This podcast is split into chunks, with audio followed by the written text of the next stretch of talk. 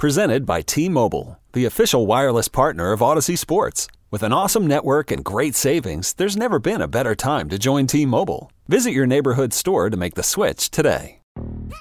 Yo, Trey. Kevin, what's up, man? You know, I've been thinking, what would have happened if the NBA never vetoes the Chris Paul trade to the Lakers and we get CP3 in the same backcourt as Kobe in LA? Well, you get a very happy Jack Nicholson for sure. And the Lakers probably win a bunch more championships. CP3 finally gets a ring or two or three, and the Kardashian empire is forever altered. What did you just say? Hey, everybody, I'm Trey Wingo. And I'm Kevin Frazier, and we're teaming up on a new weekly sports podcast from Wondery, Alternate Routes. As former SportsCenter anchors and current sports obsessives, we're consumed by all the what if questions that make being a sports fan so excruciatingly fun. If you're like us, then you also live and die on the fallout from every drop pass. Or play call. Each week on Alternate Routes, we'll take a flashpoint in sports, break down what actually happened, then explore every alternate scenario and the ripple effects it would have caused. Follow Alternate Routes on the Wondery app or wherever you get your podcasts. You can listen early and ad-free right now by joining Wondery Plus. Welcome, welcome to the Bret Boone Podcast. Explore the mind of MLB All Star, Silver Slugger, and Gold Glove winner, Bret Boone, as he sits down with his friends from the world of professional sports. Now, now up to bat, Bret Boone. Welcome to the Boone Podcast. I'm Bret Boone, and today on the program, I'm joined by an Olympic champion. Led the Arizona Wildcats to the College World Series Championship in 2001 and she's pretty, pretty much been the face of, of women's softball for the better better part of the last 20 years. More importantly, recently I took Jennie deep in a celebrity softball game hit uh, when I was up in Seattle. So that's my claim to fame. Ladies and gentlemen, Jennie Finch. Jennie, thanks for coming on the program. Yeah, thanks for having me. And you had to go there, right? Well, it's it's my okay. I got to come clean with you. 1996. Okay, this is before you're even in college. I'm playing for the Reds. I get a phone call from the Reds, and it's myself, it's Barry Larkin, Hal Morris. And they said, We want you to come to Disney. And and this is when we first started to notice women's softball, that that Olympic team with Dot Richardson. Was it what was the pitcher's name? Lisa Fernandez? Lisa Fernandez, yes. So they said we want to do a little exhibition. So I said, all right, I'll do it. So we go down there and I think it's going to be fun and we're going to play around. Well, she's not playing around. And I get into the box.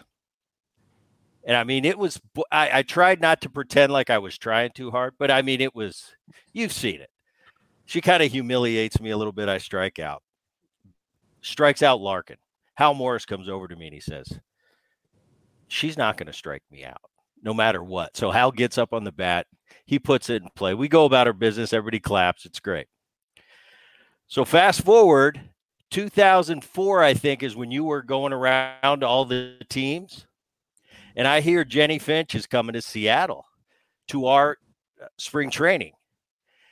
And they're trying to get me to hit. I said, Are you kidding me? I said, I've already learned my lesson. I'm not going out there. I think Mike Cameron came out and you struck him out. Am I accurate on that story? He did, yeah. And actually, so they wouldn't let me face any players. And so Bob Melvin came out and he tried to hit. And then Mike Cameron just like walked out of center field and was like, Give me a bat. I want to try to hit. And so, but at first, like everyone was so against it because obviously spring training, people are just getting back. Like the last thing you need is an injury from trying to hit a fast pitch softball. And so, um, yeah, he started the the whole tour of facing major leaguers and I think because we were talking about it, Cammy still to this day is one of my best friends, and we were talking about it when you were coming. And I said, "I'm telling you, Cammy," and he doesn't care. You know, Mike and his personality, he doesn't really care. I said, "I'm telling you, I am not going to allow her to embarrass me because I said it's embarrassing, and you will get embarrassed because it's a different, it's a different animal than we're used to." And Cammy, you know, okay, he doesn't care. He's like, "No, man, I'm gonna, I want to go out there and give the girl a chance." I said, "Give her a chance. She's giving you a chance." when it comes to baseball, you know, and a lot, a lot is said. Toughest thing in sports is to hit a baseball. Consider that's what everybody likes to say. I tend to agree with that. But how hard is it to hit a softball at your level, not the slow pitch, but real, you know, fast pitch? And what adjustments could I make as it could you teach me to hit a softball, how would I do if I trained to be a softball player? Well, I think, I mean, obviously you have the basics, the fundamentals, the power, all of those things, and the hand eye coordination. So I think, like, to my advantage going in and like facing Major League Baseball players, it was first off, I feel like the ego, testosterone, all of that is flowing. Like, you want to just not just make contact, you're trying to, you know, go yard. And so I think that's to my advantage there, right? The bigger the swing, the more advantage it is for me because by the time I release the ball, I'm at like 38 feet. And and I think obviously I, I stuck with the rise ball only because baseball players are used to a downward angle where um, we have the rise ball that goes up, so they're not used to kind of tracking the ball um, on uh, for that. And so I would just say shorten up, choke up, and like less is more. Just basically get the barrel there. And especially these days, I mean the barrels and these bats are so hot. I mean my daughter's ten and we she I coach a travel team and it's like man it's crazy that the like bats make a huge difference and if you just get the barrel there nowadays it's going to go so it's just a matter of you know staying short being quick and you know making contact and letting the bat do the work did did you have fun at that time when you were going around? I, I know you struck out Pujols. I think you faced Piazza. Was it fun coming in there and just kind of letting them know real quick? And and I know, believe me, I know what goes through our minds as players because we come there, we really have nothing to gain, but at the same time, we know that we're not used to that velocity from that distance, and it's just a different animal. It's something we'd have to work on.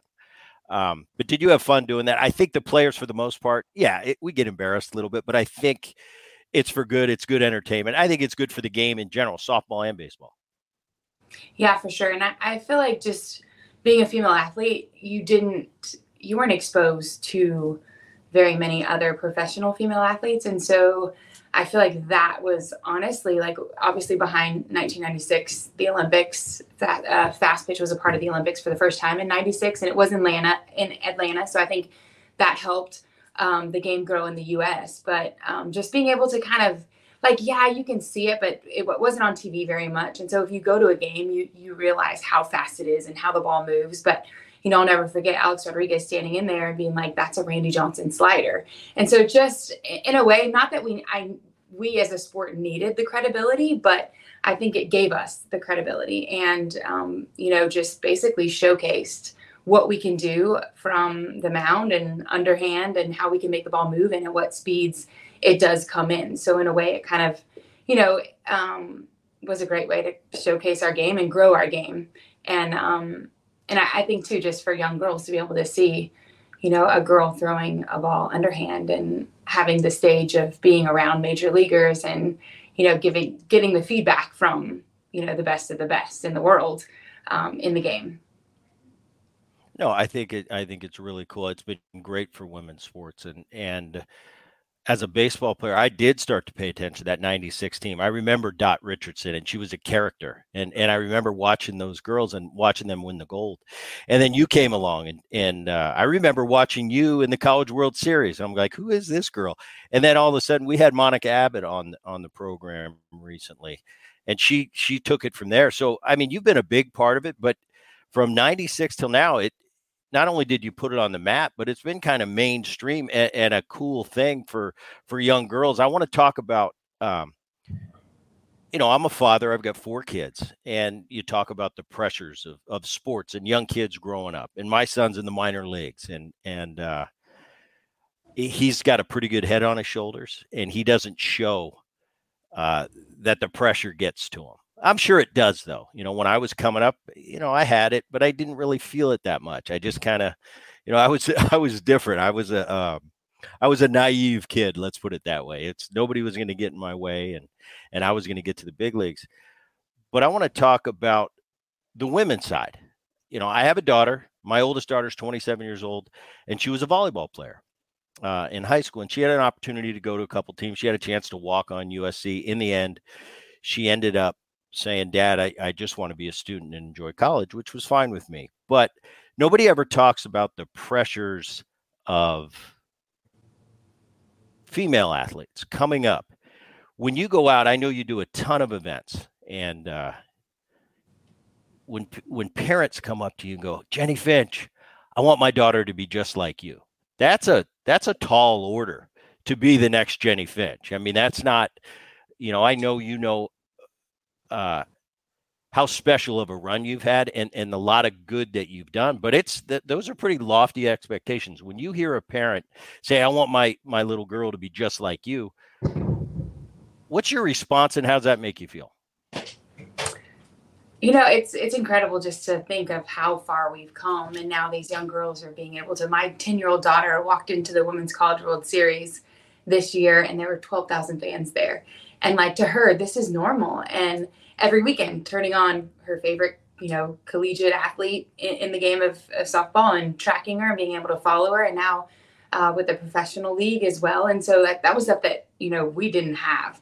And so i just think it's it's amazing to see and what the future holds for these girls that have grown up being able to i mean you see it you can b- believe it and you can go achieve it. But us we were kind of blind in, in a way. I mean we we loved the game and we would hold on to i mean i remember my dad would cut out any article whether it would be you know any sport but as a female athlete like i just wanted to hear about another female athlete's journey um, and so i was you know just a sponge to get to get any information I could on, other female athletes that were able to do it at the collegiate level and then have the opportunity to do it um, in the Olympics. Mainly was the only opportunity um, after college, and so um, it's just exciting to see.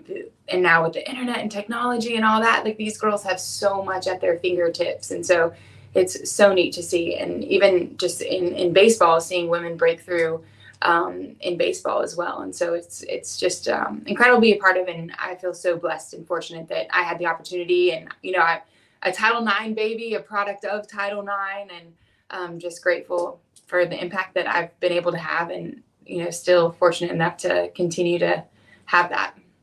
Passion, drive, and patience. What brings home the winning trophy is also what keeps your ride or die alive. eBay Motors has everything you need to maintain your vehicle and level it up to peak performance from superchargers, roof racks, exhaust kits, LED headlights, and more. Whether you're into speed, power, or style, eBay Motors has got you covered. With over 122 million parts for your number one ride or die, you'll always find exactly what you're looking for. And with eBay Guaranteed Fit, your part is guaranteed to fit your ride every time or your money back. Because with eBay Motors, you're burning rubber, not cash.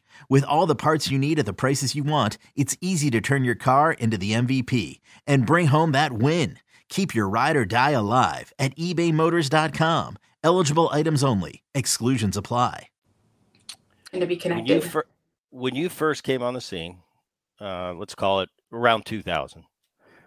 Um, here, here's Jennie Finch, six foot tall, pretty girl, one of the best softball players in the world.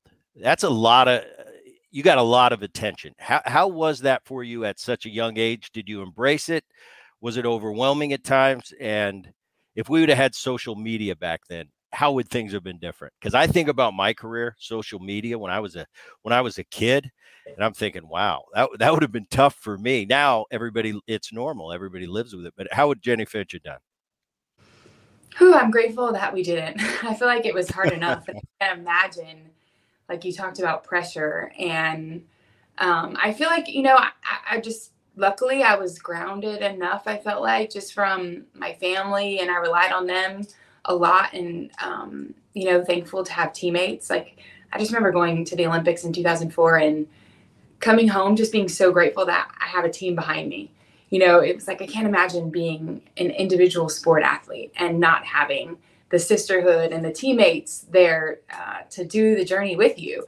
And so just grateful for that and um, yeah technology it's it's crazy. These young athletes are dealing with a lot. And so it's just kind of man, you got to protect yourself and you got to you have to use it, but at the same time you have to be smart and make sure that it's you know pushing you in the right direction and not the wrong direction. Because I know for just man what it does to like just as an adult you can get caught up in just the stupidest things or waste so much time and worrying about you know so many other things. I was i'm thankful that i just got to worry about you know striking out hitters and you know um, not having to track every little thing that I do um, as the athletes have to deal with now.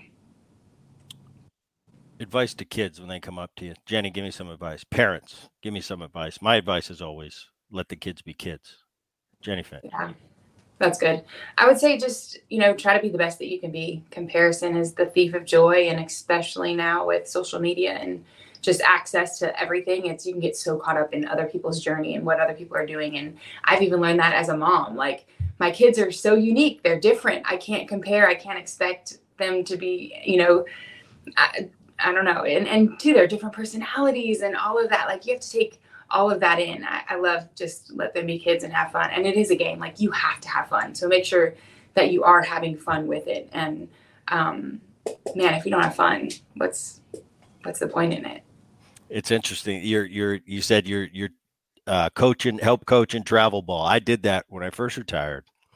I came out and I just thought uh, myself and a buddy of mine that we live in the same area, Trevor Hoffman, we decided, okay, we're gonna we're to be the travel ball coaches. We had both recently retired. I coached third, he coached first, and we had a manager who was great that ran all the emails and the parents. And we thought this could be great. Everybody's to want to play for us. We're to beat everybody. Rude awakening. Uh, I remember at a certain point, Trevor looked at me and said, What are we doing wrong? Because these kids were coming, if they weren't playing short, hitting third and fourth and pitching at the same time. It's like we're going to take our kids and we're going to go to another uh we're going to go to another team. And I just thought, wow, this is unbelievable the parents and what they want to do. We in the end, we ended up recruiting the best parents and we had good kids that if we played our best, we had a chance at the end of the tournament to be in the mix. But it was an eye opener for me. And and when and still to this day when i when i talk about these kids and and kids of you know the the males the female everybody it's like you have this precious time as children where where you don't have the responsibilities of adult being an adult and being out in the world it's time eh, i think of my little league days some of my fondest memories to this day are little league like having a Slurpee, getting four hits, going having a soft pretzel, a Slurpee, going out with my buddies and doing whatever we did. I mean, those are some of my fondest memories. And I just think sometimes with today's what you're told, you know, the the the money that's involved at sports at the highest level, and I think a lot of these parents have unrealistic expectations. Like little Johnny's going to do this and this. Is he's going to make 20 million a year? And I'm just thinking, no, he's not. I coach him. He's a good player, but he's got no chance. So let him be a kid. So when he's 25 years old, he looks back and and he can say, "Hey, remember when we won that, you know, that travel ball tournament?" And, and they have good memories and fond memories, not bitter because I was pushed too hard or my parents wanted this for me and it, I didn't want that for me. I don't know. I, I thought it was tough. In the end, I, I, really enjoyed my time coaching. It was a lot of fun. I learned a lot, but uh, people just parents especially they need they need to keep they have to have a little bit of dose of reality. Like this isn't that big of a deal. This is a time to form friendships, relationships, learn how to get your butt kicked, learn how to win humbly. Uh, mm-hmm. Uh, but that's not always that, that's not always the message with youth sports.